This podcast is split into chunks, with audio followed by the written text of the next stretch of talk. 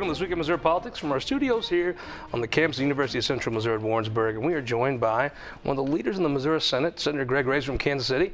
Welcome back to the show. Hey, good to see you, Scott. I should say Kansas City via the boot heel, right? Because we claim you a little bit too. but you know, I got a little boot heel boy still left in me. Pemiscot County.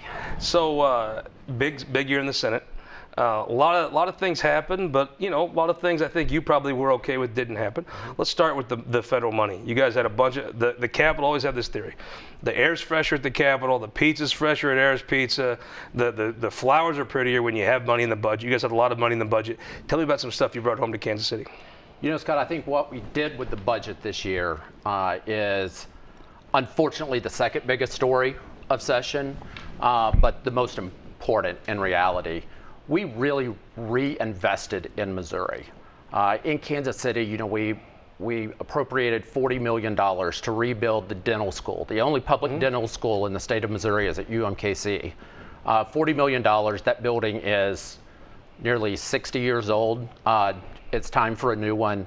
Uh, we've got money in the budget to try to help bring businesses from Europe into uh, the state of Missouri. Uh, I went on a trip to Dublin and London with the governor, uh, trying to recruit businesses. Uh, we are investing in that infrastructure because that's our number one selling point is our location, not just in the United States, but in North America. Uh, we have uh, the continent's two great rivers run through and meet here. Isn't it amazing? I hear some people sometimes talk about, well, you can't invest in infrastructure. I'm like, it would be like Las Vegas outlawing poker chips or Florida not dredging beaches. I mean, the idea of Missouri not investing in infrastructure, and that's roads and bridges and airports and ports on our rivers, it, it is nearly uh, criminal not to be investing in infrastructure in Missouri. I mean, that is the, the uh, you know, Texas has oil, right? Yep. You know, there, Florida has all these wonderful beaches, but the natural resource we have is our central geographic location. 100%. Uh, the rest of the session, uh, little eventful, but you know what? Not as eventful as I think some folks had in mind. But the Senate, it ended. Um, it ended uh, without a PQ, which I thought was a, a testament not just to the Republicans, but to the minority party as well. Um, tell me about the Senate that you left and the Senate you might hope to show up to in January. Scott, I think you know me well enough to know that I believe in our form of government. And even as a member of the minority party, I still believe in it. See, it's easy to be a big fan of the system when you're in the supermajority. When in the superminority, that tests if you really are a fan of the system. I am a fan of the system. And as a Democrat, the dysfunction we saw within the Republican majority stopped a lot of things that I think are bad from passing. And from, Yeah. that, and from that aspect, like that's great. What was upsetting is that we agree on what 90% of the stuff. A lot of what we do in the Senate are nuts and bolts Yeah. parts of governing, and we weren't able to do a lot of that this year. Uh, so what I saw was our form of government breakdown. So what I hope to walk into next year is a Senate that functions like the Senate, where we what take. if that functionality means things you're passionately against get passed? Uh, I think that functionality means that we have a seat at the table, uh, that we compromise, that Missourians understand that compromise isn't a bad word. Uh, there are going to be some things that pass that I don't like. Uh, hopefully, I can garner enough respect that things that I really want to stand up against, I have the ability to stand up against. You didn't have to stand up and fight for Congressman Cleaver's district on the floor. That was an interesting thing. I thought no, no real serious version was brought to the floor of the Senate that would have drawn him out. And while it would have made for some very gangly-looking districts throughout the state, I mean, there were people that had a, a plan to draw him out. But you were able to get uh, hold fast and keep the fifth, uh, what should be a Democrat seat for the next 10 years. Yeah, you know, I mean, the, the plan I saw had Kansas City, downtown Kansas City, and Branson in the same congressional district. And, you know, we have the Kauffman Center for Performing Arts, and there's great theaters in Branson, but not sure we have a lot in common. Um, that was just gerrymandering at its worst. It was not serious. Uh, I think There's we. always gerrymandering, right? No matter what. Keeping the fifth Democrats as, element gerrymandering. But but sometimes, I mean, drawing a map is gerrymandering. That would have made very little sense for the people there. oh, absolutely. And it wouldn't have made sense for the people in Branson either. Exactly. I mean, it didn't make sense for anybody. Uh, so at the end of the day, it took you know, to the 11th hour, uh, but we got a map passed that is a reasonable map. And you didn't have to break the Senate to do it. and we didn't have to break the Senate to do it. Let's talk about something. Um, the last time we were in these studios, uh, I was driving over with my son, and I was listening to you filibuster a bill. Um, when the filibuster, when the bill's brought up on Thursday, you know that maybe um, you have some friends giving you a little bit of advantage in the Senate. Thursday's day you all go home. Yep. You took to the floor for four or five hours. I know that I listened to it for an hour before I left, and you weren't done by the time I had got to Warrensburg from Jeff City. Um, and it was about a bill about transgender students. Yeah. Currently, they're six, eight, ten, maybe uh, biological males that want to play sports with, with females. Um, what you had some strenuous opposition to that. Walk me through your opposition to that bill. Scott, I think if you look back 30 or 40 years ago, and this is my filibuster was really about LGBT history because it's mm-hmm. not something that's taught in schools. And I had no idea it was as tied to Kansas City as it was. and it's It was- very tied to Kansas Yeah. City.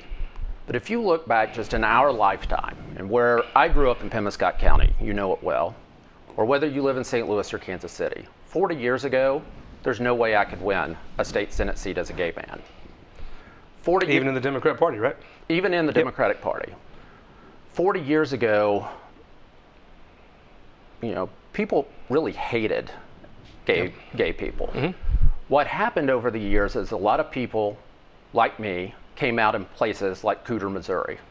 And a lot of families started to learn hey, gay people aren't these terrible folks that we always thought they were.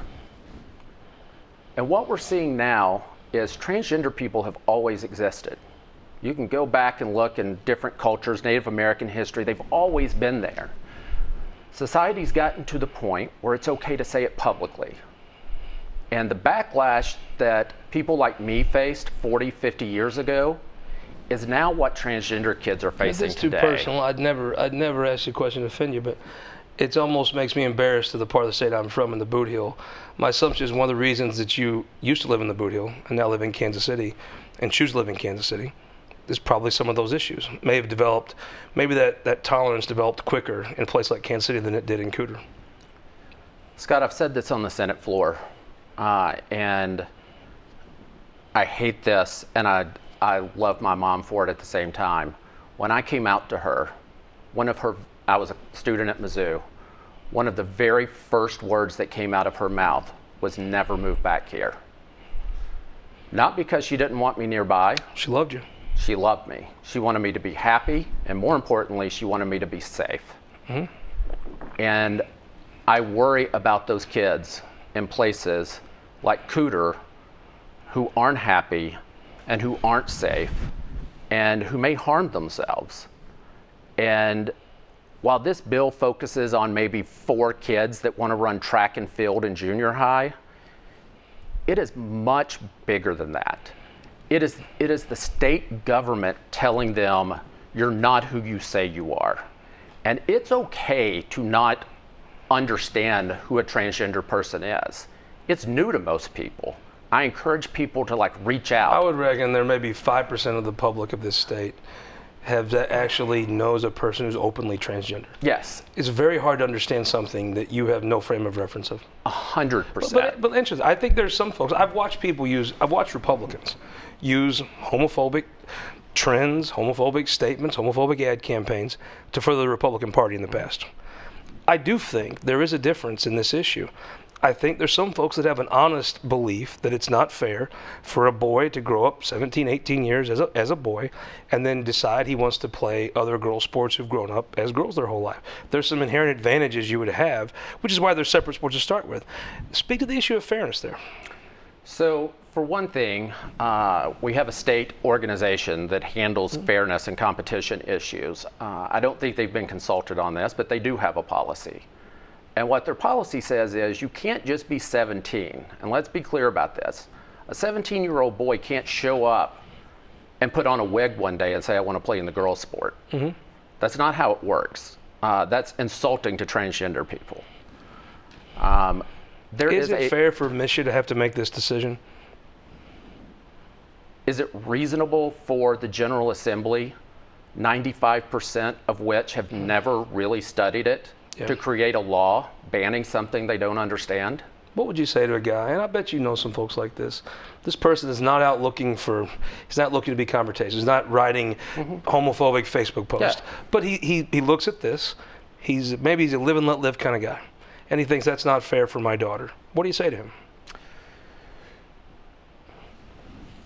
You know, I, I, I understand that. I would encourage that person to meet a trans kid and to mm-hmm. talk to them. And you know, my, one of my favorite books is To Kill a Mockingbird. And you know, love that scene where Atticus says to Scout, "Sometimes you got to walk around in someone else's skin." Let's just all take a deep breath and remember we're talking about a handful of kids. What are we not talking about? How many schools in this state mm-hmm. this week had to shut their doors and lock them because a trans kid wanted to play sports? Zero. How many had to shut their doors and lock them because there was a 19 year old ready to murder children? Eight. Eight had to do that in Jackson County this week. How many teachers are we losing because a trans kid wants to play sports? Zero.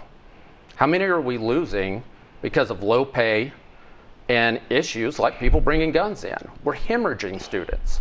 Can't find substitutes. Why are we so focused on going after a handful of kids that we admit we don't understand Yeah.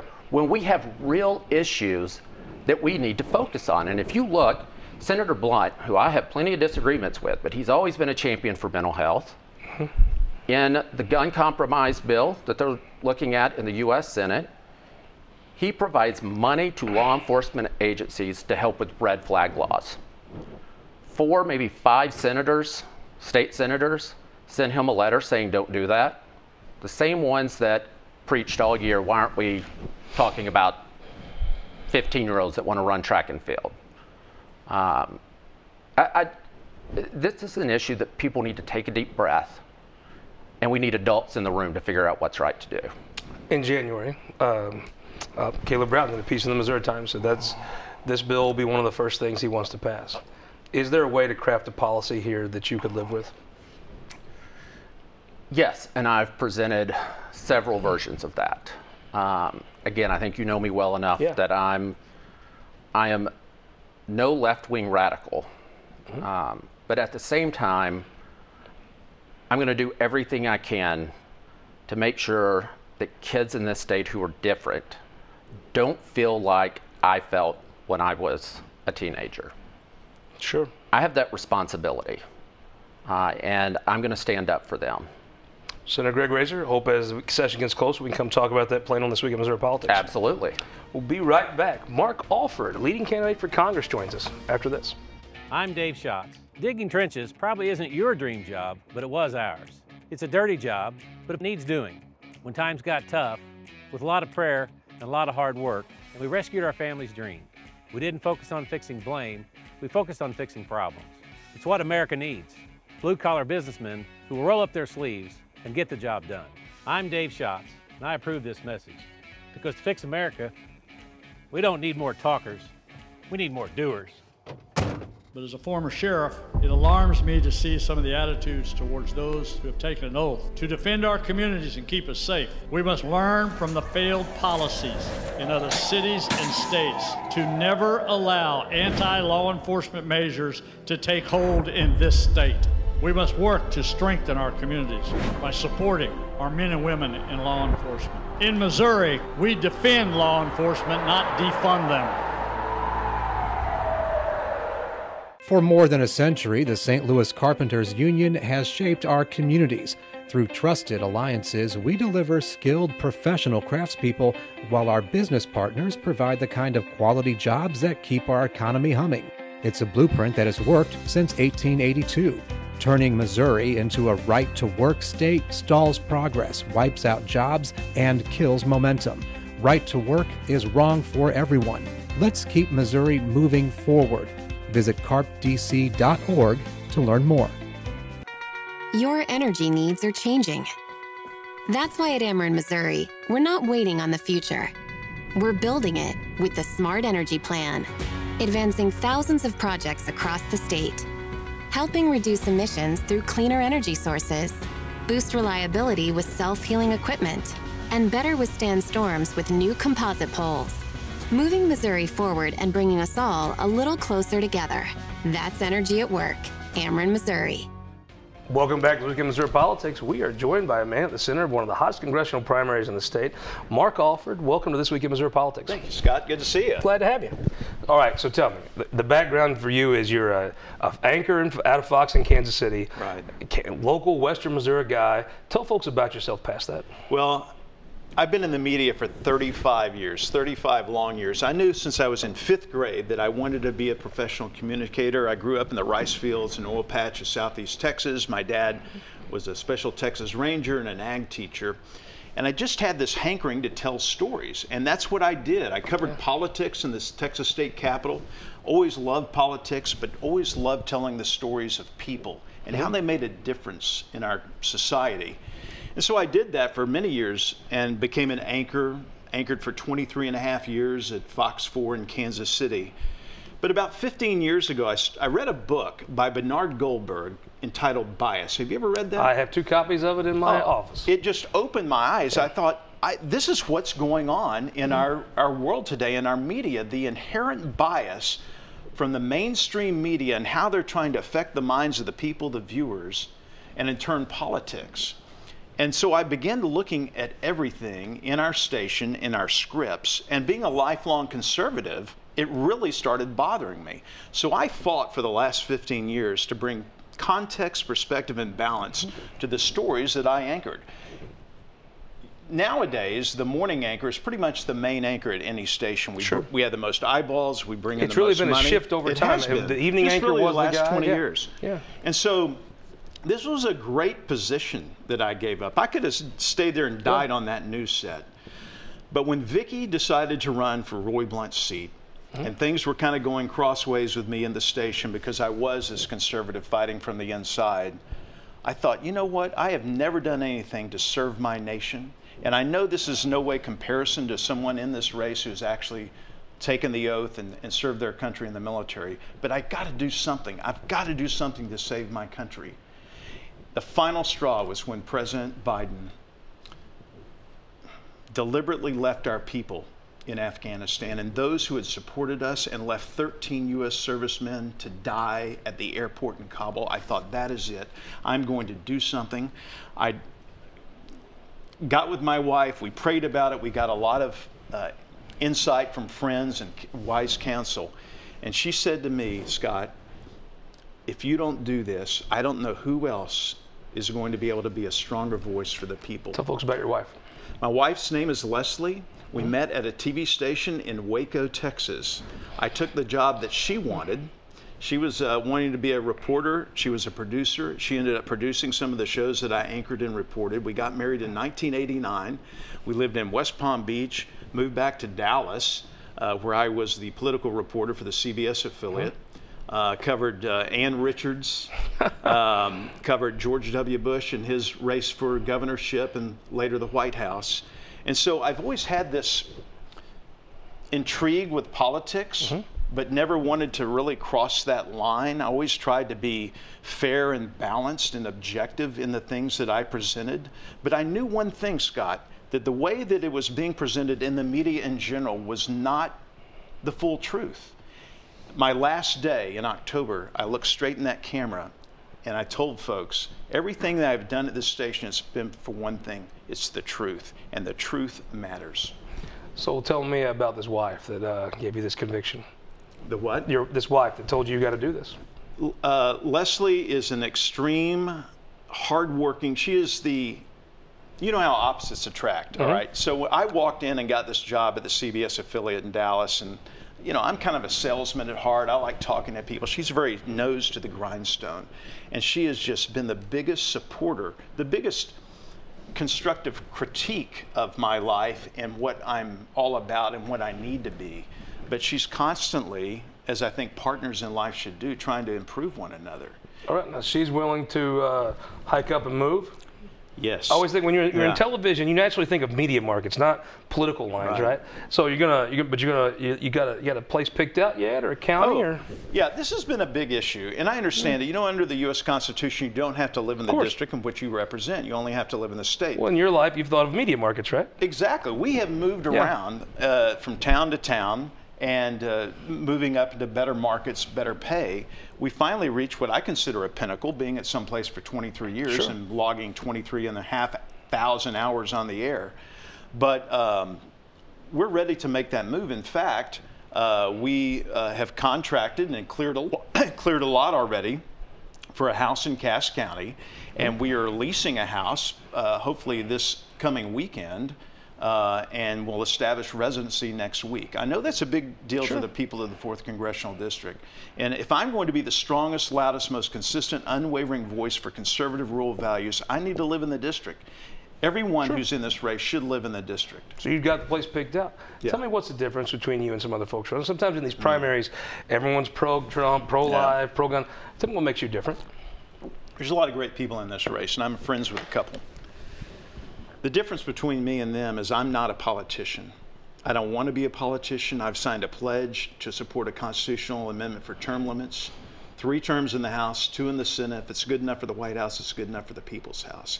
I came to this race because I wanted to make a difference and I wanted to be a voice for the people.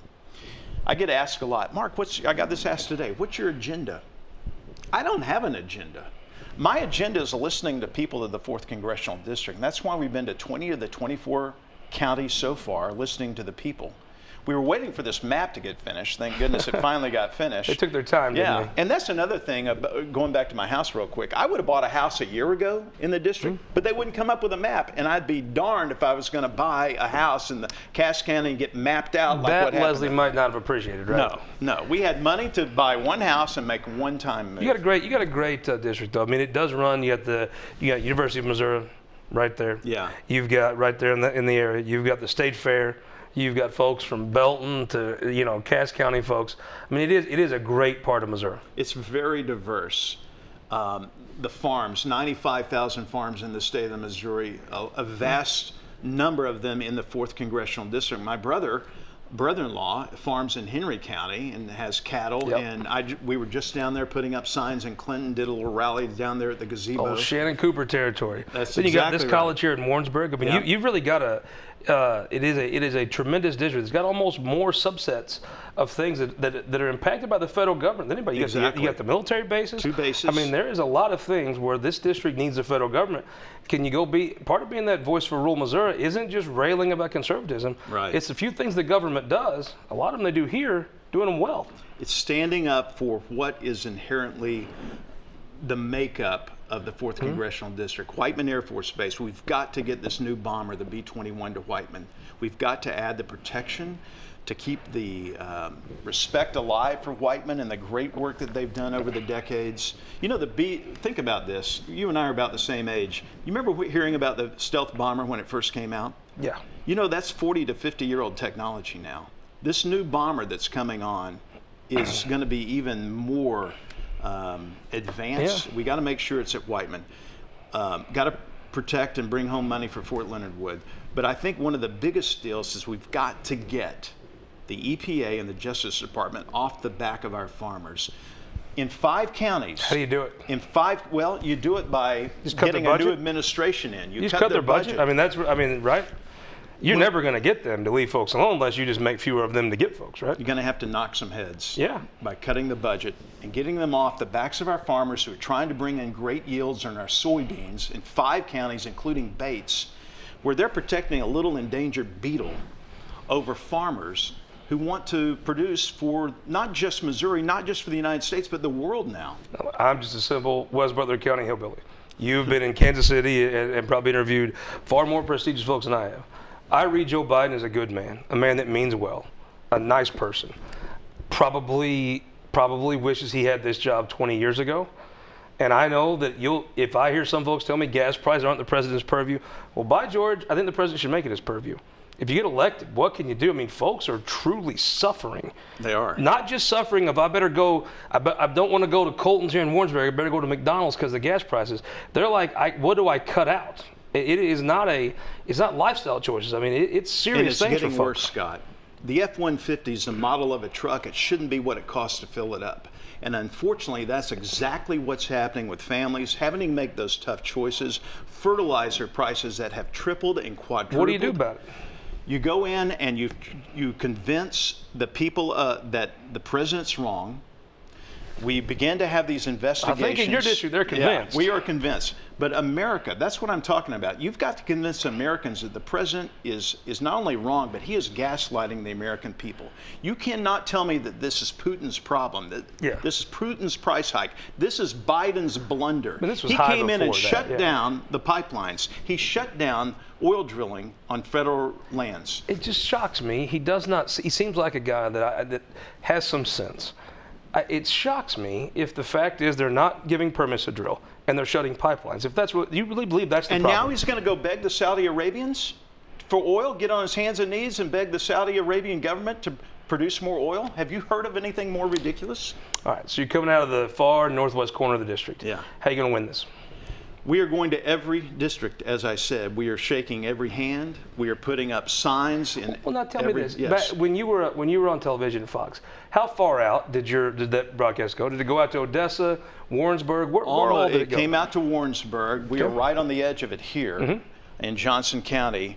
Uh, it, it took in about 40% of the 4th Congressional District, Mm-hmm. which is handy. And now we picked up Lafayette and Saline County, which are also in our viewing area. Sure. So people, when I go out to places, people know me. People show up to hear it. Now, here's the difference. You can have good name recognition, which is great in a political race, but unless people like and respect you and, and believe that you believe and are going to do something about what their concerns are, then that's not worth much. So now I am I am convincing people that I'm not just Mark Alford, a guy who wore nice suits in Kansas City. I'm a guy who's just as comfortable in Wranglers and boots. I've owned a horse stable with 62 stalls, three riding arenas, and unlike the President of the United States, I know the difference between a whip and a rein. and so I am. Yeah, my I'm, buddy Curtis Gregory tells me you can give a stem winder when you get worked up. I I really enjoy meeting the people. You know, over the years in, in television, we would go out and do things to promote the station. We would shake a lot of hands, Sure. but it's a very two-dimensional relationship. I was mm. selling a product, basically our news product, and trying to get more people to watch. And I would listen to what people had to say and their concerns. But now it's this is serious, Scott. I'm going out, I'm taking notes. I filled up two of these books so far. Uh, we're doing videos on our cell phone, telling the stories, and that's what I'm going to do when we get to Washington. Tell the stories of rural Missouri in Washington and in the national media to get the respect the people deserve. Mark Alford, thank you for joining us and sharing your views. Appreciate it. We'll be back to you next week from Busch Stadium for This Week in Missouri Politics.